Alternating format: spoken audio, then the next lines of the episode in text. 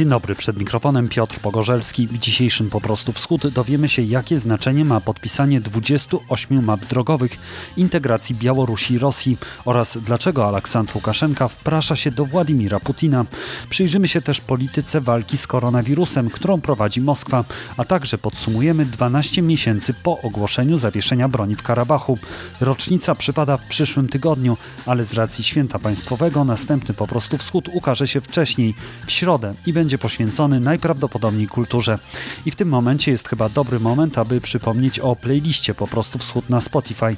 Od dziś nosi ona nazwę Radio Wschód i będą tam nie tylko te utwory, które we fragmentach można usłyszeć w podcaście, ale też nowości sceny muzycznej naszego regionu. Na koniec tradycyjnie zachęcam do wsparcia, serdecznie za nie dziękuję i zaczynamy od podsumowania tygodnia. Ukraińskie władze poinformowały we wtorek, że przy granicach Ukrainy i na terytorium okupowanym jest 90 tysięcy rosyjskich żołnierzy. Wcześniej zachodnie media, Politico i Washington Post napisały, że Rosja ściąga wojska do ukraińskich granic. Ministerstwo Obrony w Kijowie uspokaja, że są to tradycyjne okresowe ruchy wojsk, cytuję, w celu utrzymania napięcia w regionie i politycznego nacisku, a publikacje to elementy działań informacyjno-psychologicznych. MSW Białorusi uznało osoby, cytuję, zrzeszone poprzez zasoby internetowe telewizji Bielsat za formację ekstremistyczną. Według zdelegalizowanego Białoruskiego Stowarzyszenia Dziennikarzy celem jest ostateczne wyparcie z Białorusi dziennikarzy, którzy współpracują z Bielsatem. Za udział w formacji ekstremistycznej grozi nawet 7 lat pozbawienia wolności. W poniedziałek w Mińsku za przechowywanie materiałów ekstremistycznych, linków do publikacji na Facebooku na 15 15 dni aresztu skazano współpracującą z Biosatem Irynę Sławnikową i jej męża Aleksandra Łojkę. Prezydent Władimir Putin obchodził w czwartek Dzień Jedności Narodowej na anektowanym Krymie. Powiedział, że półwysep na zawsze pozostanie rosyjski. Wizyta wywołała sprzeciw strony ukraińskiej. Obchodzony w Rosji 4 listopada Dzień Jedności Narodowej upamiętnia rocznicę wyzwolenia Moskwy w 1612 roku spod polskich rządów. Siłami pospolitego ruszenia, które było dowodzone przez kupca Kuźmę Minina i księcia Dymitra Pożarskiego. Mołdawia podpisała umowę z Gazpromem. Przewiduje ona, że Rosja będzie dostarczać Mołdawii 3 miliardy metrów sześciennych gazu rocznie, a jego cena w tym miesiącu wyniesie 450 dolarów za 1000 metrów sześciennych. Następnie cena będzie zależeć od cen na giełdach. Pod koniec września wygasł dotychczasowy kontrakt na gaz dla Mołdawii. Gazprom utrzymał dostawy, ale po znacznie wyższej cenie, a w Mołdawii wybuchł kryzys energetyczny. Szef dyplomacji Unii Europejskiej Josep Borrell ocenił Wówczas, że Mołdawia padła ofiarą działań Rosji, która wykorzystuje gaz ziemny jako broń. W drugiej turze wyborów samorządowych w Gruzji zwyciężyła partia władzy Gruzińskie Marzenie. Kandydat opozycyjnego Zjednoczonego Ruchu Narodowego związanego z byłym prezydentem Michailem Saakaszwilim wygrał dogrywkę tylko w jednej z 20 miejscowości. Gruzińskie Marzenie wygrało w Tbilisi, pozostałych dużych miastach i w kilkunastu mniejszych. Kandydat opozycji wygrał wybory mera w miejscowości Calendžicha na zachodzie kraju.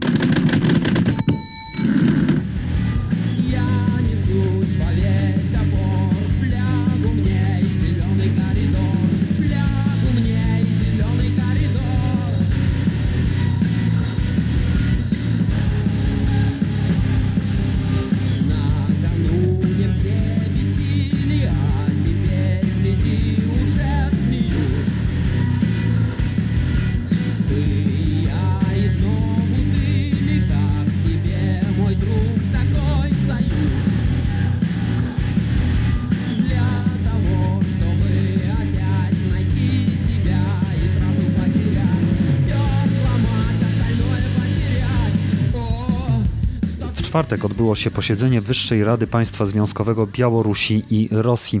Zorganizowano je w formacie online. Aleksandr Łukaszenka był w Mińsku, a Władimir Putin na anektowanym Krymie.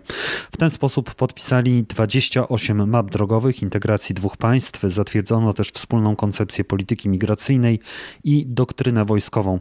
Moim gościem jest białoruski politolog Paweł Usow. Dzień dobry. Dzień dobry. Czy my wiemy, co wczoraj podpisano? Bo premier Rosji Michał Miszustin mówi, że podpisane programy wymagają przyjęcia 400 ustaw i no, z tego można wywnioskować, że to, co wczoraj podpisano, to są tylko takie ramowe dokumenty. No rzeczywiście to dokumenty, które określają kierunki integracji i czego oni będą dotyczyć. Dla instytucjalizacji i całkowitego wdrażania tych map e, drogowych w praktykę, w rzeczywistość koniecznie są pewne dokumenty, e, ustawy dodatkowe, które regulują kierunki współpracy czy, czy kierunek dalszego rozwoju. Także to absolutnie logicznie, że będą potrzebne dodatkowe sformalizowane dokumenty, tak jak to się dzieje w Unii Europejskiej, kiedy prawo narodowe musi, musi uwzględnić ogólne prawo e, Unii Europejskiej.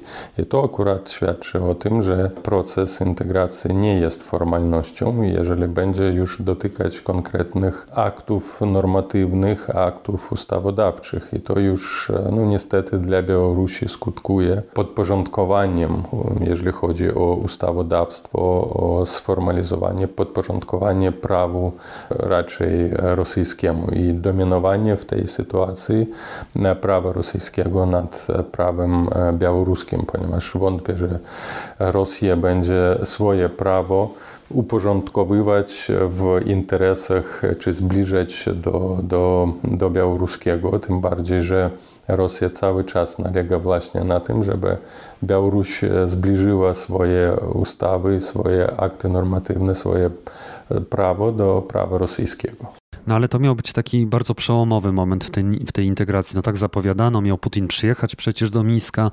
Y, to się nie odbyło. Czy można powiedzieć, że to jest właściwie no tylko po, po raz kolejny wyznaczono kierunek integracji? Mm, moim zdaniem to trochę już szerzej e, warto rozpatrywać e, i mi się wydaje, że warto tutaj oddzielić takie psychologiczne, psychologiczne kwestie, kwestie zachowania i kwestie praktyczne, bo jeżeli zbadamy e, spotkanie czwartkowe z, właśnie z takiego psychologicznego punktu widzenia, to zobaczymy, że faktycznie psychologicznie zachowawczo Łukaszenka całkowicie jest podporządkowany Putinowi.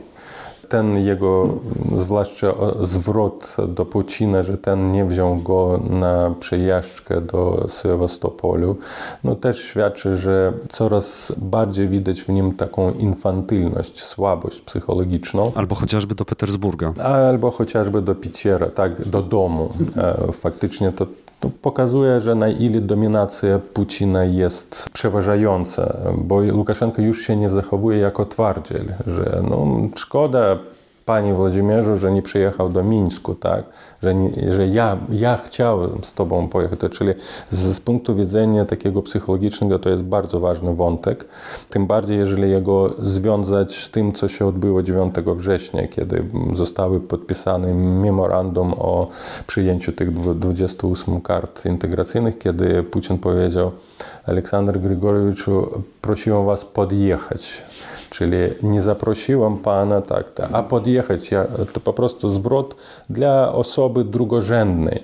I właśnie dlatego też można wnioskować, że Putin nie chciał jechać do Mińsku, żeby pokazać drugorzędność Łukaszenkę, że nie jest partnerem, że po prostu imperator do, do wasala swojego nie pojedzie, że wystarczy tego, że ja jemu tam coś powiem o, przez e, Skype czy tam przez Zooma, nie wiem jakimi oni korzystają systemami, ale drugi bardzo ważny wątek to czwarty właśnie dzień, w który został ten, ten dekret podpisany, 4 listopada, jeżeli to wiąże się z naszej wspólnej historii, z historią Rzeczypospolitej, właśnie wtedy się skończyła obecność wojsk e, polsko-litewskich w Moskwie. I w Moskwie to jest dzień uznawany za wyzwolenie od polsko-litewskich okupantów czyli Dzień Jedności Narodowej. I podpisanie symbolicznie ma świadczyć o tym, że jest to już jednoczenie tego jedynego narodu ruskiego. To jest też bardzo ważne i ogólnie w, tym, w tej sytuacji e, absolutnie widzę dominację i psychologiczną, i symboliczną Rosji e, na Białorusi i narzucanie procesu integracyjnego dla Łukaszenka. No dzisiaj e, rozpatrywałem, analizowałem w ogóle sam fakt podpisania tych map drogowych, bo sporo białoruskich analityków uważa, że to absolutnie formalnie nic nieznaczące. Ale ja uważam absolutnie odwrotnie, bo gdyby te mapy były absolutnie nic nieznaczące ani dla Łukaszenko, ani dla Białorusi, że nie było, nie wiązałoby się to z utratą czy ograniczeniem niezależności Białorusi, to Łukaszenko by podpisał ich w 2019 roku. I gdyby te mapy podpisał, uważając, że oni nic nie znaczą, to nie doszłoby do takiego poważnego kryzysu politycznego w 2020 roku, ponieważ w wielu e, aspektach był on sprowokowany również przez Rosję, ponieważ e, Rosja rozwiązała wojnę gospodarczą, wojnę e, polityczną. Był bardzo e, mocny cisk informacyjny na Łukaszenkę. Także, e, także absolutnie jestem pewien tego, że to jest już dalekie posunięcie Moskwy w absolutnej dominacji geopolitycznej politycznej nad Białorusią. No ale co będzie dalej? Rozumiem, że mają być przyjmowane odpowiednie ustawy, tak? I w ten sposób będzie ta integracja postępować. W różnych dziedzinach będą tworzone wspólne instytucje polityczne, gospodarcze, finansowe i w tych wspólnych instytucjach rzeczywiście będzie dominować interes rosyjski w finansach, w bankowości, w prawie celnym będzie, być może będzie zbudowana wspólna służba celna. To oznacza, że będą wspólne standardy, wspólna komunikacja, wspólna przestrzeń informacyjna. Już są bardzo głębokie posunięcie w dziedzinie edukacji, w dziedzinie polityki historycznej, czyli zapobieganie fałszowaniu polityki historycznej, a my wiemy, co to oznacza, jeżeli chodzi o podejście Rosji do tej polityki historycznej w ogóle w aspektach związanych z II wojną światową i z upadkiem Związku Radzieckiego, to wszystko będzie teraz e, zupełnie inaczej wyglądać. E, w dziedzinie kultury, dominacja, dominacja kultury rosyjskiej, to już posunięcie, to jest no, podstawa, to jest bardziej kluczowe niż e, powstanie jakichś tam instytucji gospodarczych, ponieważ Rosja już zmienia mentalność, zmienia orientację, zmienia światopogląd e, Białorusinów. I ten fakt, że, że język rosyjski dominuje, to znaczy, że dyskurs polityczny rosyjski będzie również dominować na Białorusi, a nie dyskurs europejski na przykład. Po zbudowaniu tych gospodarczych instytucji, na przykład w najbliższym tam 22 roku mogą już być zbudowane, ukształtowane te instytucje wspólne gospodarcze, instytucje, bo ogólnie już jest wspólna przestrzeń celna, wspólna przestrzeń, rynek niby jest wspólny, teraz będzie sieć gazotransportowa zbudowana, co oznacza, że już ta sieć będzie pod, być może podporządkowana Gazpromowi, bo my do końca rzeczywiście nie wiemy dokładnie tych mechanizmów. Oni już na pewno są opisane, ale tylko jeszcze nie opublikowane, tylko ogólne zagadnienie tych 28 map. No i druga rzecz to jest polityka migracyjna i, polity, i doktryna, wspólna doktryna wojskowa, co jeszcze bardziej pokazuje realizację i, i wdrażanie interesów rosyjskich na Białorusi. Myślę, że ten kryzys migracyjny, te prowokacje na granicy z Polską to jest część strategii rosyjskiej po nawiązaniu doktryny wojskowej. Chcę przypomnieć, że ta doktryna wojskowa ma, miała być przyjęta w 2018 roku i nie została. Łukaszenka zrezygnował widząc na pewno w tym ideologiczne i fizyczne zagrożenie dla, dla siebie. Czyli teraz jest ten sam dokument, tak, który był 3 lata temu? My nie wiemy, nawet treści nie było. Było napisane tylko, że dokument jest przygotowany, ale jaka treść tego dokumentu była absolutnie nie wiadomo i na pewno został on zmieniony, ponieważ 9 września w ogóle nie chodziło i nie było wzmianki o tym, że 4 czy w listopadzie będzie podpisana doktryna wojskowa. To zagadnienie, to, ta kwestia była podniesiona w trakcie posiedzenia kolegium sztabów Ministerstwa Obrony w październiku. Właśnie przez Szojgu. Szojgu zadeklarował, że jeszcze będzie podpisana, czyli miesiąc temu, że jeszcze będzie podpisana ta doktryna wojskowa, co było niespodzianką. Do końca nie wiadomo było, czy będzie w ogóle ona podpisana. Okazało się, że została, co też pokazuje, na ile nacisk na Łukaszenkę jest wzmocniony i że nie ma już możliwości okazywania oporu. Dobrze, ale jeżeli on się na wszystko zgadza i, i właściwie no, szklanka zapadła, no to on już się staje niepotrzebny Rosji. Tak? Już Rosja go może zmienić w tym momencie i on sobie chyba zdaje z tego sprawę, że nie może całkowicie się oddać. Ja myślę, że już otrzymał jakieś gwaranty tego, że Rosja nie będzie nalegać na tym, żeby odszedł, że jak tylko zrealizuje, no rzeczywiście to już kwestia zaufania Moskwy, że można ufać tym deklaracjom albo nie można. No myślę, że dyktatorzy jeden drugiemu nie ufają, ale no w rzeczywistości już nie ma możliwości oporu i, i, i, i, i może tylko się spodziewać, że, że Rosja dokona swoich obietnic. No, ja często tą sytuację, w którą teraz Białoruś się okazała, porównuję z tą sytuacją, w którą się okazała Rzeczpospolita, tak? Po tym, jak na króla Rzeczypospolitej został wybrany w nawiasach przy pomocy bagnetów rosyjskich August, August Poniatowski, no a później te, te wszystkie deklaracje i obietnice Katarzyny II dla Poniatowskiego, że Rosja będzie bronić interesów Rzeczypospolitej, przynajmniej Augusta Poniatowskiego i w końcu to się skończyło Sejmem Grodzieńskim. Tak? No i ta, taka sama sytuacja, czyli kiedy już przywódca, powiedzmy tak, już staje się słabym, no to tylko może oddać się na miłość zwycięzcy. I on się oddał właśnie te deklaracje, to poniża, poniżające zachowanie o Panie prezydencie, nie wziąłeś mnie. To jest właśnie oddawanie się na moc zwycięzcy. No, proszę, błagam, dokonajcie swoich obietnic, no zostawcie mnie prezydenta przynajmniej na jakiś kolejny, kolejny czas. Być może takie ustne obietnice dostał.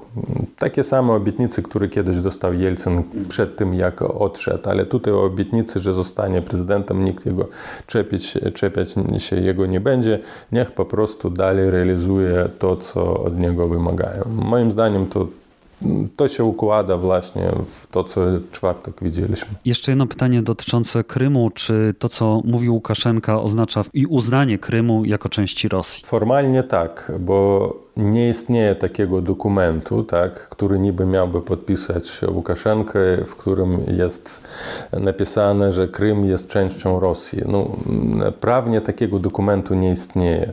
Jaki dokument uznanie e, tam Abchazji czy, czy Południowej Osetii za niepodległe? Nie ma takiej. Są tylko deklaracje. Słowne deklaracje. Dzisiaj ja deklaruję, że tak, Krym jest częścią Rosji, a jutro mogę powiedzieć, że no ja tego nigdy nie, nie, nie mówiłem. Wczoraj również deputowany tak zwany Sawinnych, były zastępca ministra spraw zagranicznych, powiedział, że Białoruś już od dawna de facto i de jure uznała Krym za, za rosyjski. No, no właśnie ja też to słyszałem, tylko na jakiej podstawie? E, no nie ma takich podstaw, po prostu to jest deklaracja. Jeszcze raz powiem, że nie ma nie, nie ma jakiegoś takiego no, dokumentu, tak, dekretu, czyli że Łukaszenka podpisuje, mm. podpisuje dekret, że uzna. To, nie, tylko to, to już to uznanie mm, e, bazuje się na zachowaniu i na e, retoryce, czyli retoryka pokazuje, że tak, Krym jest uznawany jako część e, Rosji.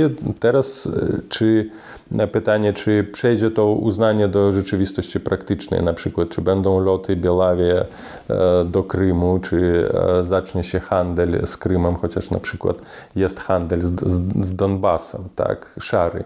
I, i białoruskie mm, e, przedsiębiorstwa biorą udział w kontrabandzie, no ale Tutaj chodzi już o takie definitywne, definitywne określenie takiego zachowania w praktyce. Czy dojdzie do tego, czy nie, jeszcze wciąż nie wiadomo, ale deklaratywnie tak. Można, się, można powiedzieć, że Łukaszenko deklaratywnie uznał Krym jako część Rosji. No i jak rozumiem, możemy oczekiwać dalszych takich kroków w kierunku już konkretnej integracji właśnie tych ustaw, które mają być przyjęte. Białoruski politolog Paweł Usow, dziękuję bardzo. Dziękuję. Свету городов И в потоке машин возвращаемся мы. Просто некуда деться. И спускаемся вниз с покоренных вершин, оставляя в горах свое сердце.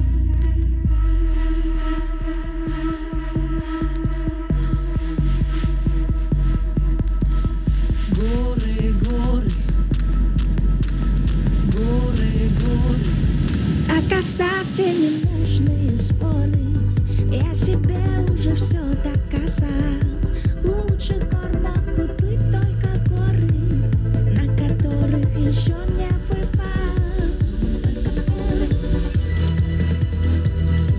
Teraz porozmawiamy o koronasceptykach w Rosji i na Ukrainie. W tym pierwszym kraju notuje się prawie 40 tysięcy nowych zachorowań dziennie, w drugim o połowę mniej, ale biorąc pod uwagę skalę kraju, proporcjonalnie liczba zachorowań na Ukrainie jest o wiele większa niż w Rosji. Moim gościem jest profesor Agnieszka Legucka z Polskiego Instytutu Spraw Międzynarodowych i Uczelni Wistula. Dzień dobry. Dzień dobry. Liczby są porażające, szczególnie biorąc pod uwagę stan służby zdrowia w państwach byłego Związku Radzieckiego, ale chyba nie zaskakują tak jak ostatnie wyniki sondażu Centrum Lewady. Tam jedna trzecia badanych zadeklarowała, że się zaszczepiła, 45% Rosjan deklaruje, że tego na pewno nie zrobi.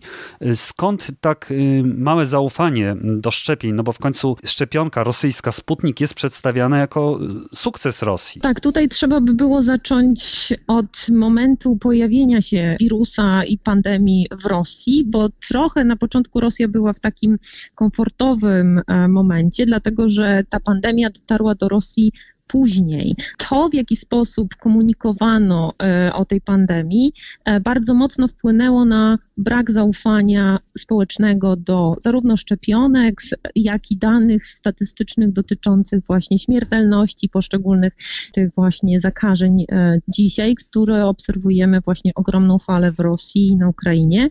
I w momencie, kiedy w Europie ta pandemia była na bardzo wysokim poziomie, Rosjanie patrzyli z boku. I wtedy uruchomili całą machinę taką propagandową e, dotyczącą tego, że Unia Europejska sobie nie radzi z kryzysem, a Rosja będzie miała znakomite antidotum, nie tylko w postaci takiego rosyjskiego ciała i ducha, który, uwaga, też się pojawiało, że Rosjan po prostu ta e, choroba się nie ima, a po drugie, że właśnie e, wyprodukowane w Rosji kilka szczepionek, bo mamy oprócz Sputnika V, mamy Copivac Coronę, mamy też Sputnik Light, czyli taki odpowiednik Johnson Johnson, że tylko jedną dawką można się zaszczepić. I to wszystko wpłynęło na to, że Rosjanie e, w bardzo dużym stopniu nie wiedzieli o co chodzi. To znaczy te komunikaty się zmieniały. Kiedy pandemia dotarła mocno do Rosji, to był po, po taki marzec, kwiecień 2020, no także nie, nie pasowało to z kolei władzom, które postanowiły zmienić konstytucję, żeby wyzerować kadencję Władimira Putina, a jednocześnie parada, parada zwycięstwa. To wszystko spowodowało, że Władimir Putin bardzo szybko, za szybko powiedział Rosjanom, że ta pandemia została w Rosji pokonana.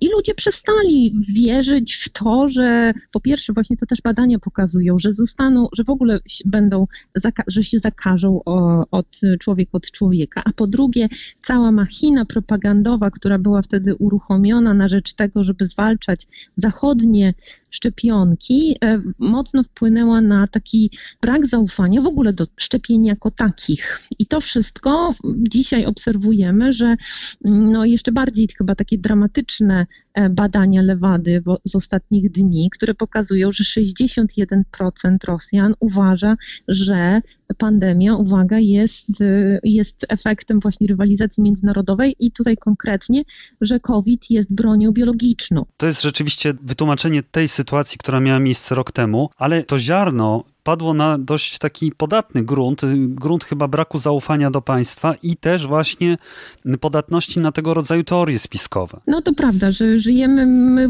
mam wrażenie, że też częściowo w Polsce takie zjawisko kulturowe ma miejsce, czyli brak zaufania do władzy jako takiej i brak poczucia tego, że władza jest y, tą, która daje właściwe drogowskazy, czyli zawsze do- domyślamy się czegoś, że coś za tym może stać, albo ktoś może za tym stać. I rzeczywiście żyjemy w takim regionie świata, a w szczególności też jeszcze bardziej na, na, na wschód, że teorie spiskowe są efektem takiej społecznej umowy, że łatwiej było zrozumieć, czy też łatwiej było zrozumieć świat i jego zawiłości w kontaktach wzajemnych, więc szybciej ludzie sobie przyjmowali do wiadomości to, co ktoś znajomy powiedział. No a dzisiaj się przełożyło na to zaufanie, które jest rozpowszechniane w mediach społecznościowych. A jak obserwuję, czy na Instagramie, czy, czy w przestrzeni takiej nawet YouTube'a e, Rosjan, to jest ogromna liczba takich blogerów, którzy kształtują też opinię społeczną na temat tego, że właśnie to jest wirus, że to jest broń biologiczna, że za tym stoją jakieś także właśnie mm, korporacje, które, czy sam Bill Gates, czy te wszystkie chipy, o których żeśmy rozmawiali. I Rosjanie generalnie nie ufają temu, co jest przekazywane z góry i uważają po pierwsze, że się nie, nie zarażą, a po drugie właśnie mają dostępne tylko rosyjskie szczepionki. Tutaj e, opozycja, czy nie wiem, osoby, które próbują wprowadzić jakiś alternatywny sposób myślenia o Rosji, e, proponują ażeby, ażeby przyjąć założenie, że i tego władze rosyjskie nie chcą zrobić, żeby móc importować zagraniczne e, szczepionki na rynek rosyjski.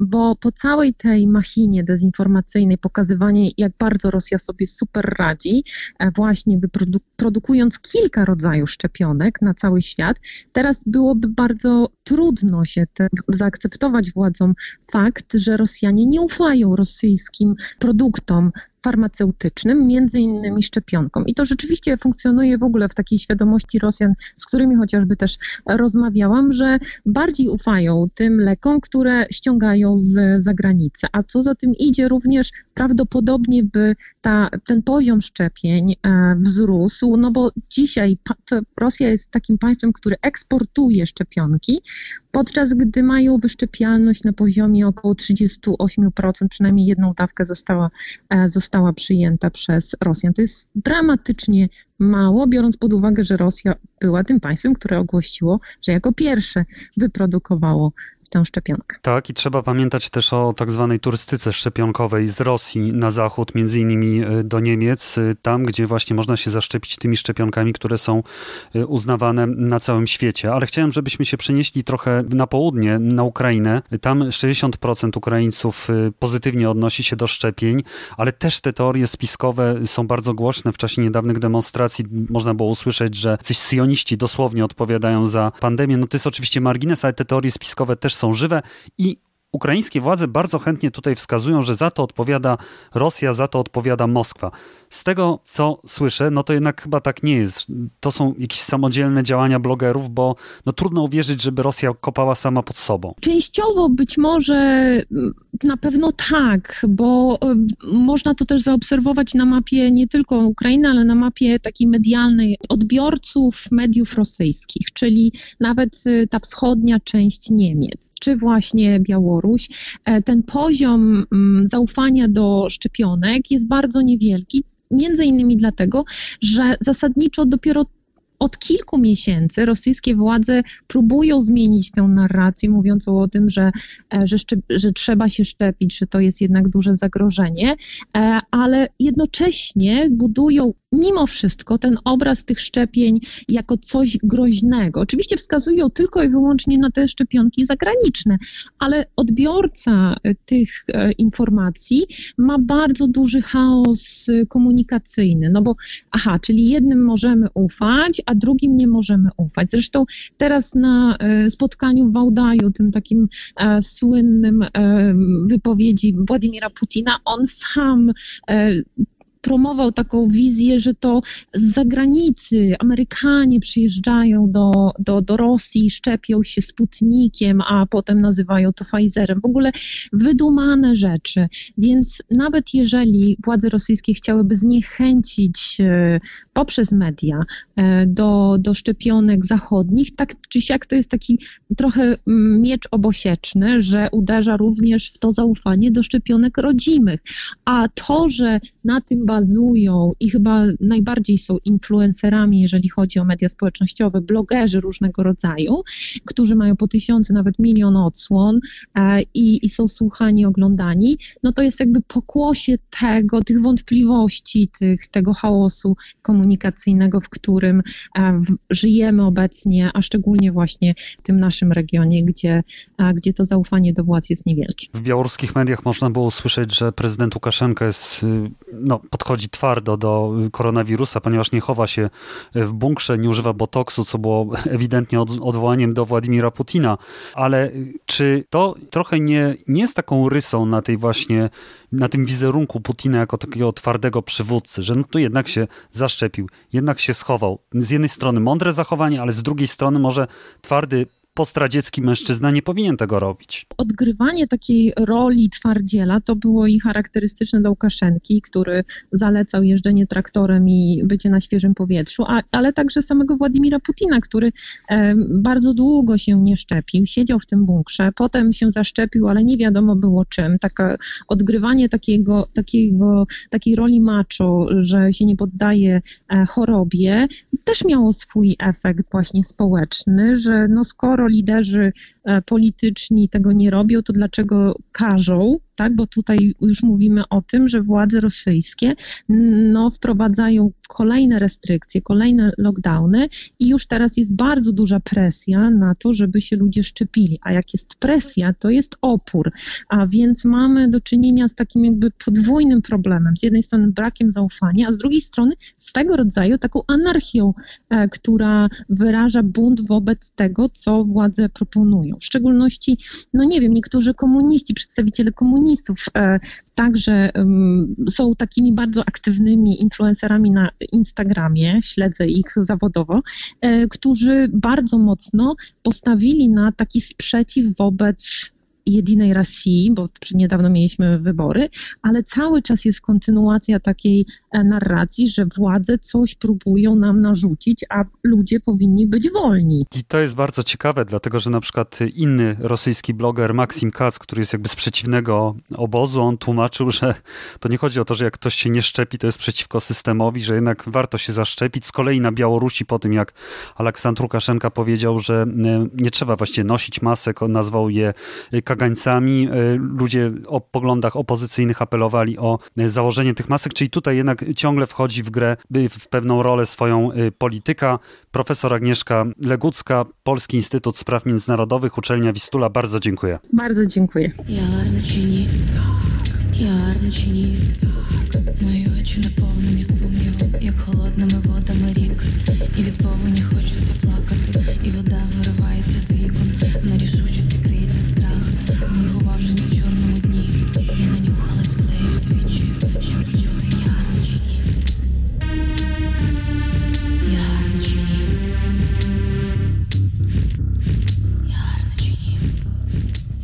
Mija rok od podpisania porozumienia pokojowego między Armenią a Azerbejdżanem. Zawarto je w nocy z 9 na 10 listopada 2020 roku.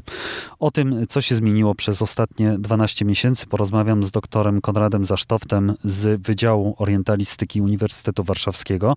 Dzień dobry. Dzień dobry. Porozumienie było, delikatnie mówiąc, niezbyt korzystne dla Armenii, ale na pewno bardzo korzystne dla Azerbejdżanu. Ty niedawno byłeś w Azerbejdżanie. Jak tam jest y, odbierane właściwie to zwycięstwo sprzed roku? Czy cały czas jest to powód y, do dumy dla Azerów i dla azerskich władz? Zdecydowanie cały czas jest to powód y, do dumy, powód do euforii. To się czuje, wystarczy wysiąść na lotnisku, czy wjechać do, do stolicy, do Baku, przejechać się po, po ulicach i tu na, nawet nie rozmawiając z ludźmi, to już to widać po prostu, że ta euforia mm, jest podtrzymywana też w postaci takich y, haseł na billboardach, plakatów, no ale też na jakichś różnych na przykład budynkach jakichś organizacji, dajmy na to jakiegoś stowarzyszenia artystów, widzimy y, takie hasła, że no tutaj artyści popierają prezydenta Ilhama Alijewa i cieszą się ze zwycięstwa. Jeśli kupujemy kawę w kawiarni, to na Paragonie też mamy takie hasła związane właśnie z, z tym zwycięstwem, że Karabach to, to Azerbejdżan,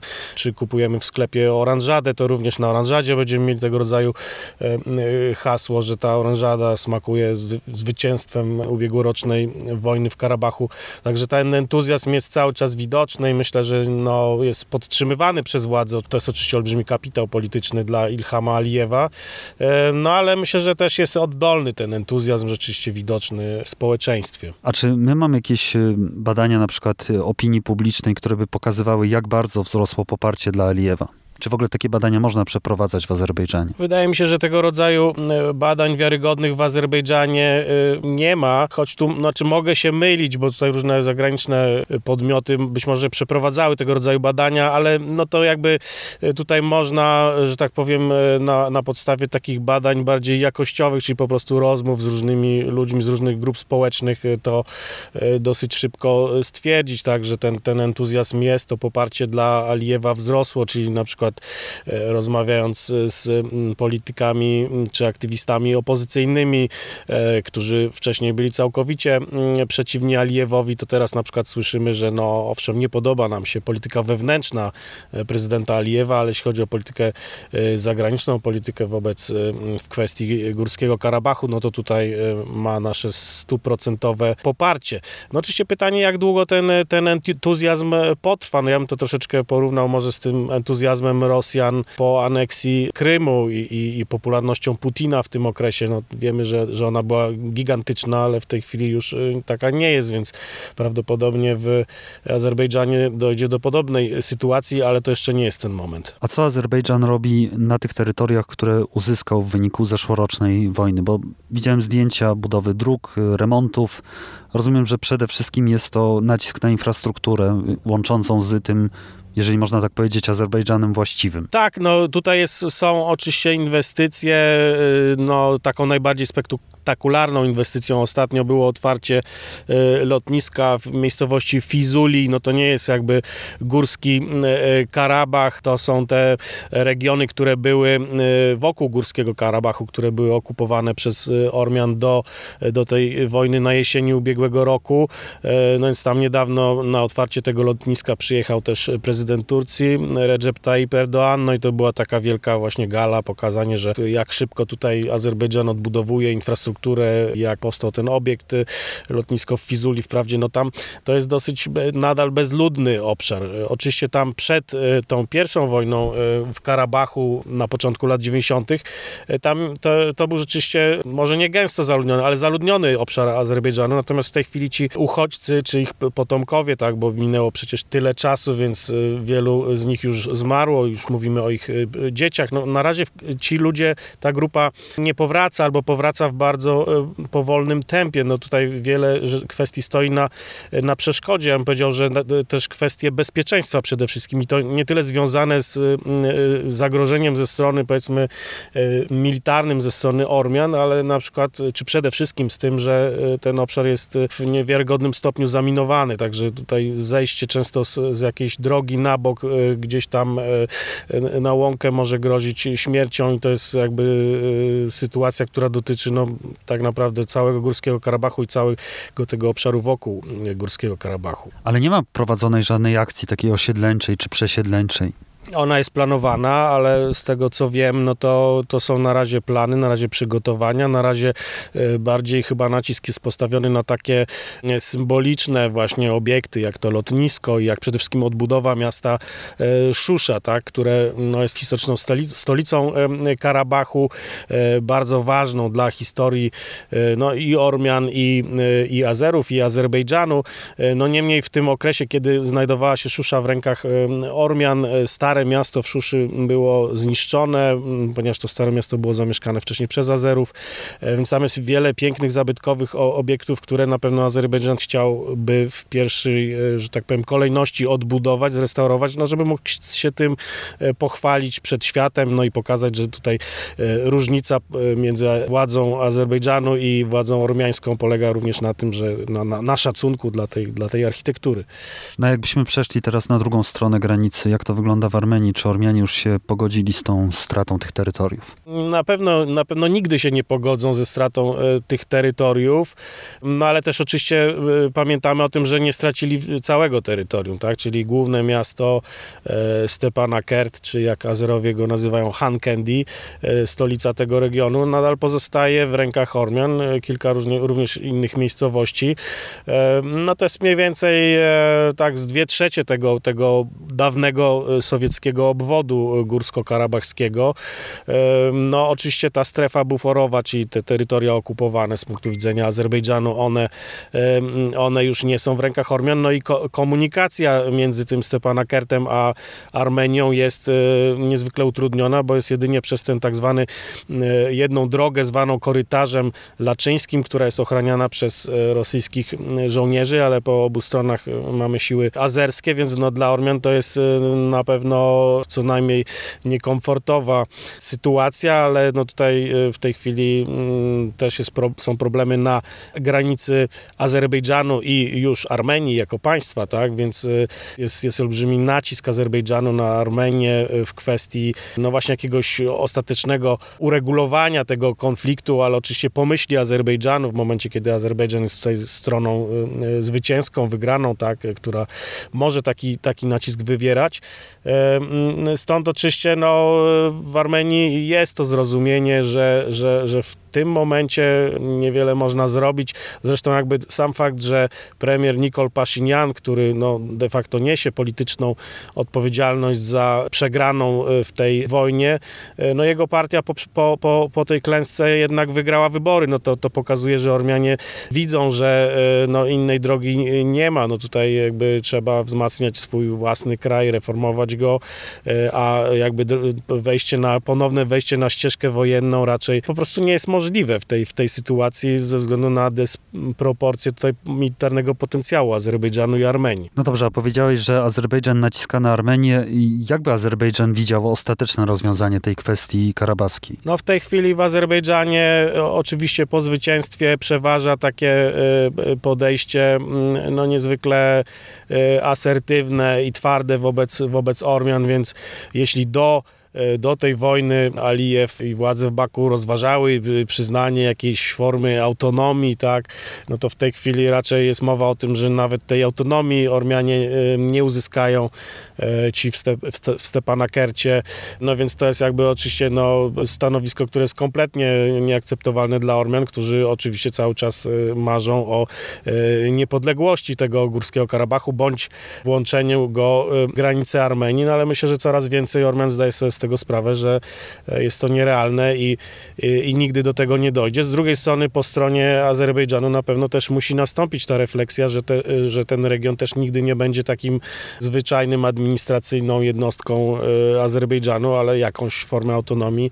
jakąś formę odrębności musi posiadać. No ale na razie Azerbejdżan nie jest do tego gotowy. Na razie w Azerbejdżanie dużo się mówi o tym, że musimy tutaj integrować tych naszych obywateli ormiańskich z, z, z Han Tak, czyli ze Ste, Stepana Kertu, e, że oni powinni przyjąć e, paszporty e, azerskie, że powinni korzystać z wszystkich jakby zalet bycia obywatelem Azerbejdżanu, no ale o tym, żeby mieli jakieś szczególne prawa, jakąś autonomię, jak ich w ogóle przekonać do tego, żeby te paszporty wzięli, no raczej tutaj nikt pomysłu na to, na to nie ma, a wydaje mi się, że po stronie no, tych mieszkańców Stepana Kertu, no na pewno, mimo że jest frustracja z powodu tej sytuacji, w której się znaleźli, e, jednak ten lęk przed Azerbejdżanem jest większy, więc mm, dobrowolnie raczej e, nie, nie będą oni się zgłaszać po, po te azerbejdżańskie paszporty.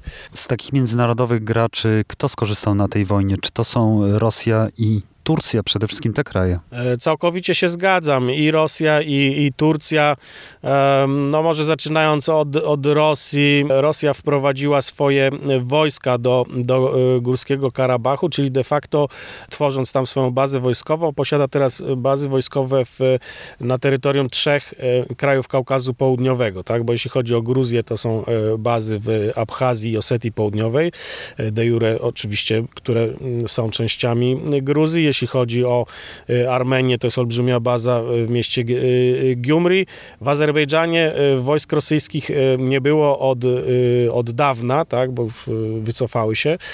Natomiast no, w tej chwili znowuż mają ta, tam swoją bazę, więc no, to jest oczywiście możliwość na, nacisku politycznego, może mniej militarnego, tak, bo to nie jest oczywiście wielka baza, wielka liczba żołnierzy, ale no, sam fakt, że ci żołnierze tam są, no to jest polityczny atut dla, dla Moskwy, możliwość e, naciskania na, na Azerbejdżan, e, no oczywiście też i na Armenię, bo dla, dla tych Ormian w Stepanakercie to są jakby no jedyna gwarancja bezpieczeństwa, to są ci e, w ich przekonaniu ci żołnierze rosyjscy, więc tutaj Rosja wygrała, no ale oczywiście Rosja też, jej, jej wpływy słabną na, na Kaukazie Południowym, no czego dowodem jest właśnie wzmocnienie pozycji Turcji, tak, i Turcja tutaj wspierała oczywiście Azerbejdżan w trakcie tej, tej wojny w ubiegłym e, roku i politycznie, dyplomatycznie, sprzętem wojskowym, w jakimś sensie chyba też e, udziałem wojskowych, ale głównie na takim poziomie dowodzenia całą tą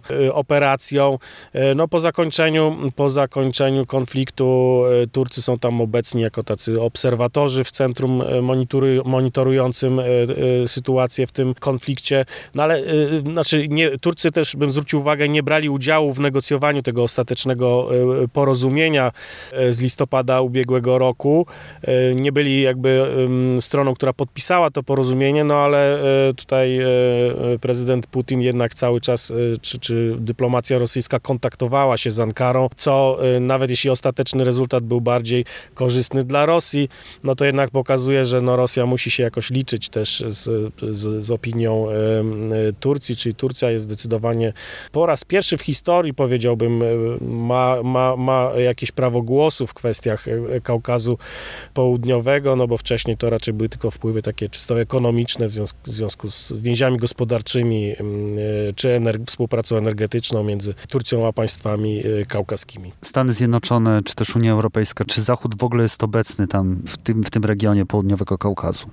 Nie mówiąc o Gruzji, ale chodzi głównie tutaj o Armenię, Azerbejdżan. Czy odgrywa w ogóle jakąś rolę? No to jest być może na, e, jeden z takich e, najbardziej negatywnych rezultatów, czy tej, tej, tej wojny, a może ta, też sam, sam fakt, że to, do tej wojny doszło, to jest też e, w dużej mierze skutek tego, że Zachód się wycofał z regionu. Tak? No, mieliśmy grupę mińską OBWE, która przez, przez te całe lata od pierwszej wojny w Górskim Karabachu mm, no, starała się prowadzić te mediacje między stronami konfliktu. Współprzewodniczący tej grupy to właśnie Stany Zjednoczone, Francja i, i Rosja. E, no ale przez wszystkie te lata e, ta, e, ci, ci dyplomaci z grupy mińskiej no, nie osiągnęli praktycznie kompletnie niczego. Co więcej, OBWE inaczej niż na przykład było to do 2008 roku w Osetii Południowej, inaczej niż jest to obecnie w Donbasie. Tam w przypadku tamtych konfliktów obserwatorzy OBWE byli na miejscu, tak mogli się poruszać i nie wpływając na być może bezpośrednio na, na sytuację w tej strefie konfliktu, ale jednak odnotowywać, co robi jedna strona, co robi druga, kto eskaluje, e, gdzie są łamane prawa człowieka. W Górskim Karabachu e, tego nie było, ponieważ tam e, faktycznie żadnych obserwatorów z ramienia OBWE, którzy by tam stale przebywali w regionie, nigdy nie było. No i to jest oczywiście porażka w dużej mierze też Zachodu, tak, właśnie porażka Francji, porażka Stanów Zjednoczonych, że, że to wszystko skończyło się jednak siłowym, militarnym rozwiązaniem, w rezultacie którego tysiące y, młodych ludzi tam y, zginęło po obu stronach. Teraz co będzie dalej? Oczywiście to jest ważne pytanie i uważam, że jednak y, mimo tego doświadczenia słabości grupy mińskiej, ja myślę, że grupa mińska powinna tam wrócić i, i Zachód powinien wrócić do regionu, no bo tylko takie międzynarodowe instytucje są gwarancją tego, że właśnie, że prawa człowieka nie będą tam łamane, a w tej sytuacji, w której tam, którą tam obserwujemy, oczywiście do tego na pewno będzie ciągle dochodzić do, do, do łamania łamania e, praw człowieka, no, różnych sytuacji.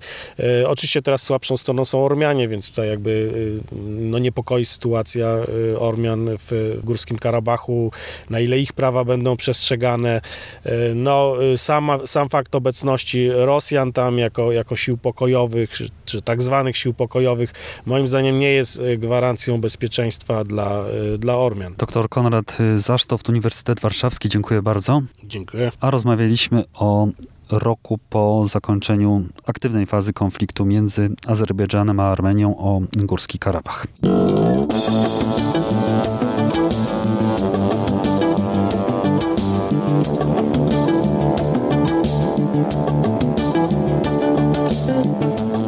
To już wszystko w tym odcinku podcastu Po prostu Wschód.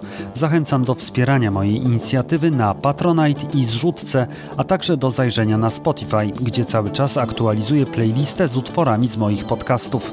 Do usłyszenia. Żegna się z Państwem Piotr Pogorzelski.